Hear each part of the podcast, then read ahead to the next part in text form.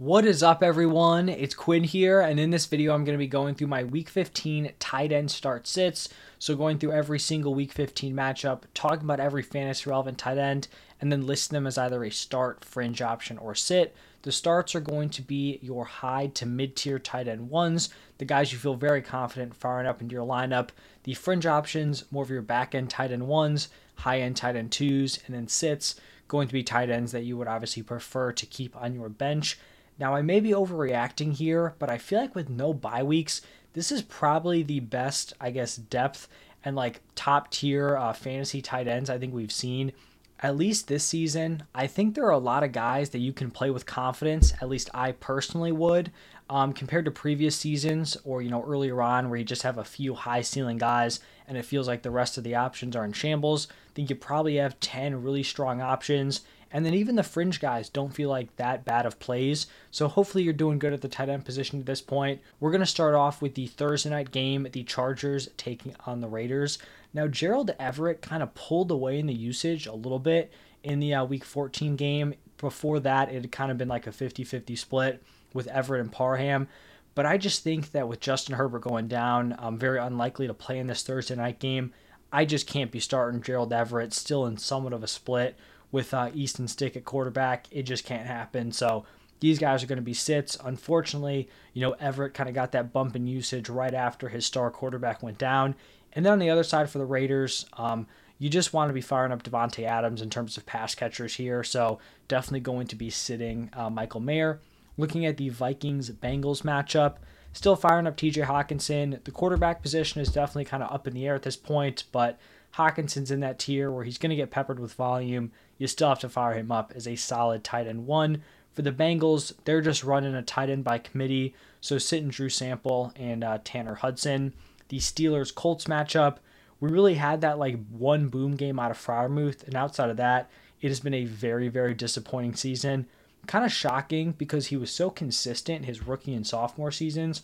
Kind of tough to just see him completely fall off. Obviously, the situation is not going to help him, but just not super fantasy relevant at this point. And then for the Colts, um, they really haven't been super fantasy relevant at the tight end position all season long. Going to be sitting at Kylen Granson. Then we're going to have the Broncos taking on the Lions. For the Broncos here, also not a ton at the tight end position. Going to be sitting Adam Trautman. For the Lions, we had Sam LaPorta coming off a down game, but I'm not panicking. He's been a high end tight end one on the season you still fire him up as a very strong play this week. And then in a divisional matchup between the Falcons and the Panthers, Kyle Pitts gets upgraded to a fringe option, and we kind of finally saw an expanded role for Kyle Pitts in week 14. It's kind of shocking that it took 14 weeks for the Falcons to figure out that you should treat Kyle Pitts as a top two pass catcher on your team, but I guess better late than never. Um, he actually led all the pass catchers with a 91% route participation he caught three passes for 57 yards and a touchdown. Now, there's no guarantee that usage sticks in week 15, but I think he can definitely be viewed as back end tight end one, maybe a high end tight end two, but definitely playable at this point um, heading into the fantasy playoffs. And then for the uh, Panthers, going to be sitting Tommy Tremble. In the next one, we're going to have the Bears taking on the Browns. Solid tight end matchup here. Um, for the Bears, Cole Kmet's going to be a fringe option for me. I really do feel like he is just a fringe tight end one at this point. With Fields at quarterback, that's where he slotted in on a point per game basis. So I think that's a fair ranking there. Um, and then for the Browns, David Njoku has to be a start. He's really been on a tear since week seven. He has double digit PPR points in seven of his last eight games, which at the tight end position is very, very impressive. Huge game on Sunday. He goes six for 91 with two touchdowns. I think Joe Flacco coming in really raises both the floor and ceiling for pretty much all of these Browns pass catchers. So I feel like you got to feel good about David Njoku heading into week 15. Um, a not so great tight end matchup here with the Buccaneers taking on the Packers. Cade Otton is someone where if you're super desperate, he could be like a waiver wire pickup. You fire him up, but I'd prefer to sit him. Um, same thing with Tucker Kraft here with the Packers. Another not so great matchup with the Jets taking on the Dolphins. It's just tough to trust any of these Jets weapons aside from Garrett Wilson and uh, Breece Hall. So Tyler Conklin's going to be a sit for me. Dolphins just not super heavily using the tight ends, sitting Durham Smythe. We're going to have the Giants taking on the Saints. And there could be a chance that Darren Waller um, makes his return, comes off of IR here in week 15. And if he does come off of IR, I think he's a fringe option, probably a high end tight end too. Obviously, you don't feel great about it, but when he was healthy, he was a playable tight end one. So coming off of injury, this Giants offense doesn't look totally terrible. He could be relevant, but who knows? He might not even come off this week. So we'll cross that bridge when we get there. I'll be sitting Daniel Bellinger, even if uh, Darren Waller's not able to give it a go. On the other side for the Saints, we had Taysom Hill uh, miss the week 14 game. If he misses week 15, obviously you're not playing him. But if Taysom Hill is good to go, I think he's a very strong start. I just think he's earned a very unique role in this offense where with Derek Carr not playing at a super high level and being banged up, and then also just lacking some pass catching weapons due to injuries, he's just filled into this slot where he's going to get a lot of carries, especially near the goal line. He's going to attempt a couple passes a game. He's also going to be running routes and catching passes. So he kind of is getting fantasy production from three different spots, which is obviously something you're not typically getting at the tight end position. So I think he's definitely playable as a solid tight end one if he is healthy. Um, if he's not able to give it a go, still going to be sitting guys like Juwan Johnson and Jimmy Graham, even though it seems crazy that Jimmy Graham is still getting it done, scoring touchdowns at this point um, in his career. In the next one, we're going to have the Texans taking on the Titans. For the Texans here, Dalton Schultz is going to be a fringe option. I talked about this in the other videos. There's just a lot up in the air at this point with this Texans offense just due to health and injuries. So you obviously had Tank Dell go down, but then in week 14, you have CJ Stroud now in concussion protocol. You had Nico Collins go down. Dalton Schultz didn't even play in the Week 14 game. It was Brevin Jordan. Uh, Schultz has missed the last two. So I'd say that Schultz, you probably don't want to play him, even if he's active coming off of injury. If CJ Stroud is out, if CJ Stroud is playing, then I would have Dalton Schultz as a uh, fringe option. If it's Brevin Jordan, maybe you could argue him as a fringe option if Stroud is healthy, but if Stroud is out, definitely fade in the tight end position here. And then for the Titans, we actually saw a decent game out of Chigo Okonkwo. You know, had a few catches in the Monday night game. I just don't think he has a high enough ceiling to make up for not having a uh, super high floor, so he is still going to be a uh, sit for me moving forward. Looking at the uh, Chiefs taking on the Patriots, for the Chiefs, you continue to fire up Travis Kelce as a high end tight end one. And then I know Hunter Henry is coming off like the huge uh, Thursday night game where he catches two touchdowns. I'm not going to be playing Hunter Henry. Um, his route participation still isn't great. The volume wasn't there, right? He was at three targets. Um, he just, you know, converted them into great production. Also, not a great matchup here. This Chiefs defense has been tough. And I think this Patriots offense overachieved in the week 14 game. So even though the fantasy production was great in week 14, this to me is just like screaming one of those traps where you have a waiver wire tight end. They haven't done anything all season long. They have the boom game. You pick them up, you play them, and then they just fall flat on their face in the next one. I would be avoiding uh, Hunter Henry personally.